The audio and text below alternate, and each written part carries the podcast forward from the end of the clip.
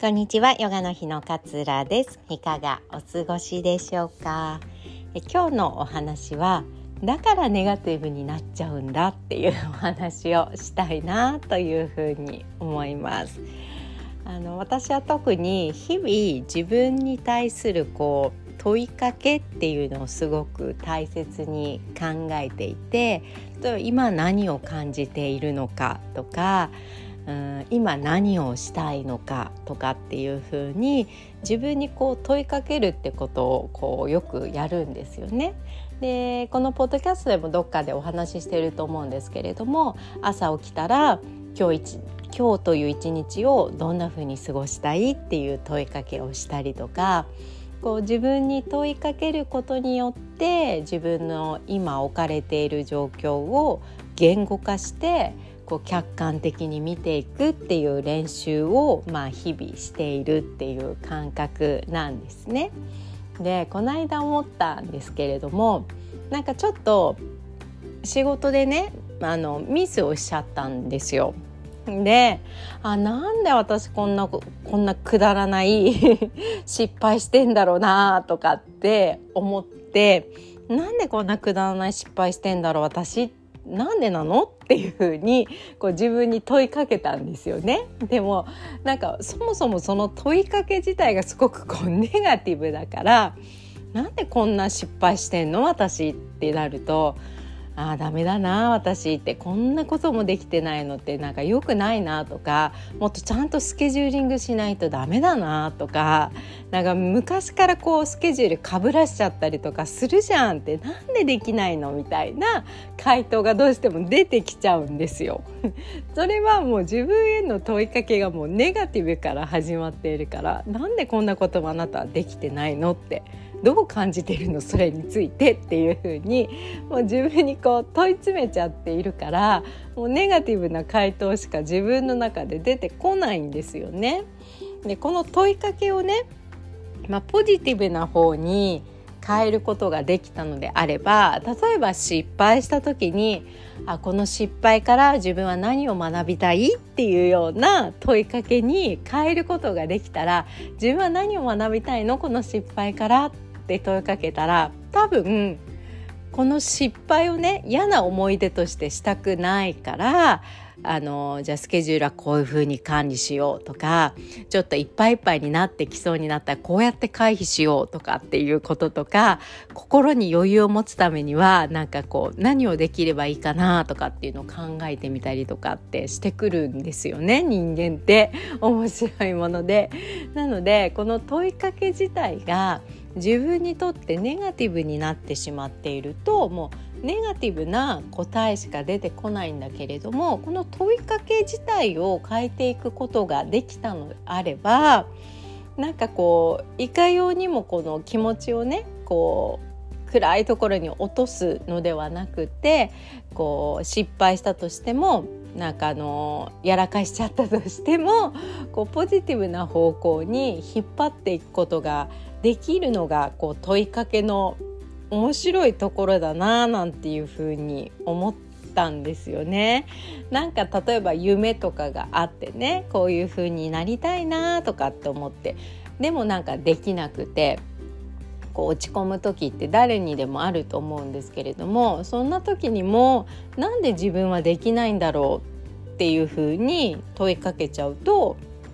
できない理由をまあいろいろ探していくわけですよね。なんで私はできないんだろうってところから始まるからいろんなこう言い訳を述べては「ああ言い訳ばっかりじゃん」って「結局できてないじゃん」って言って落ち込んで終わっちゃうんだけれどもそんな時もなかなかね夢に向かって進んでいる感覚がない時とかも私のやりたいって何なんだろうかって何だろうとかなんか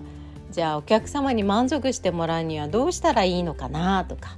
お客さんと仲良くするにはどうしたらいいのかなってそういう問いかけに変えていくとなんかもうちょっと建設的な答えが出てくるななんていう風に感じているんですよね。なのでなんかこの自分へのこう問いかけっていうのをちょっと意識して変えてみるっていう風にやっていくとなんか必要以上にネガティブな方向にこう引っ張られないで済むような気がしていて私はね実験中なので また報告させていただくんですけれども自分の中で意識的に問いかけるを変えていく。私のやりたいは何だろうとかうんこの失敗から学べることは何だろう私は今日一日どんな風な気持ちでどんな感情で過ごしたいかなっていう風にこう前へ向ける問いかけっていうのを自分の中でこういくつかこう作っといて失敗した時はこの問いかけを自分でしよう。なんでやっちゃったんだろうこんなしょうもないミスっなんでっていう問いかけじゃなくて前もって 考えていたこっちの問いかけじゃなくてどうしたらこの失敗から私は学べるっていう問いかけをなるべくするようにえー、してみるっていうのをね今日はちょっと提案をさせていただきました。やっぱあの言葉の魔力ってすごいあるんですよね。言霊なんていう風に日本語ではありますけれども。やっぱ言葉が自分に影響をこう与えることってすごく大きいからそして脳みそっていうのは24時間自分が発するね言葉っていうのを聞いているのでネガティブなことばっかりを発していると脳みそももうネガティブなモードになってっちゃうんですよね。あできないんだできないんだできないんだできないんだっていう方向にだからこそ言葉を変えていく問いかけを変えていくっていうのをねぜひ皆さんの頭の中にも少し入れといていただけたら嬉しいななんていうふうに思いまして今日はこんなお話をさせていただきました。えいつも聞いてくださり本当にありがとうございます。え9月のねえいろいろイベントも開催しております。このポッドキャストに詳細の URL は貼り付けておきますがえ9月の最終週の金曜日にね久しぶりにジャーナリングのえっとジャーナリングを含めた90分の講座を開催したいなと思思っております。インナーチャイルドとマインドフルネスっていうテーマでやりたいなと思ってるんですけれども、まあ、幼少期にねこう得た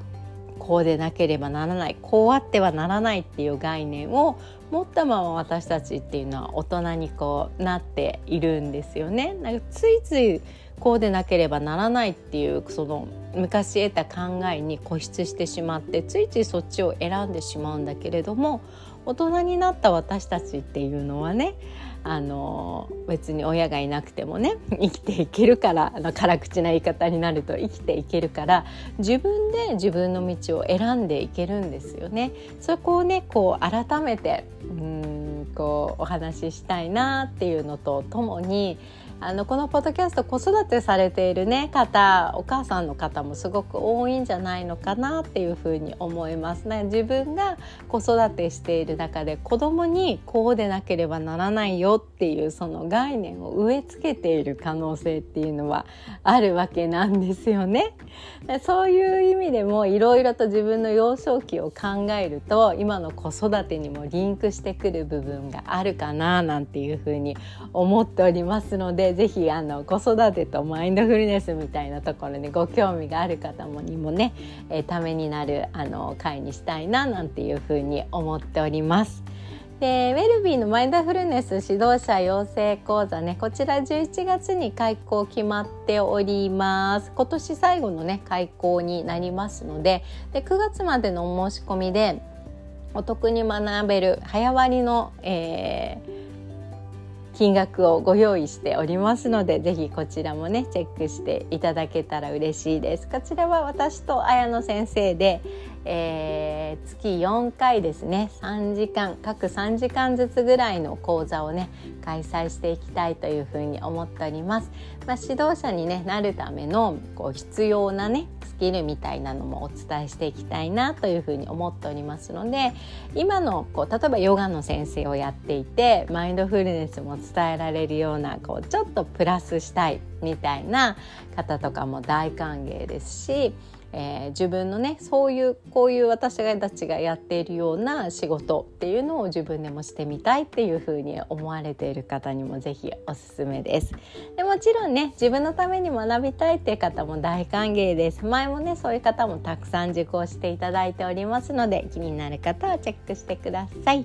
であと個人のねワンツーワンまあこれはもう1対1です。大勢が苦手な方とかえ割とこう仕事が決まっちゃっててねこうなかなか日程が合わせられないっていう方には1対1でね、え、マインドフルネスをしながら自分の思考を変えていくっていうセッションもご用意しております。こちら体験会もやってますのでね、えー、ぜひ気になる方はチェックしてみてください。では今日もあなたらしい穏やかな一日どうぞお過ごしください。さようなら。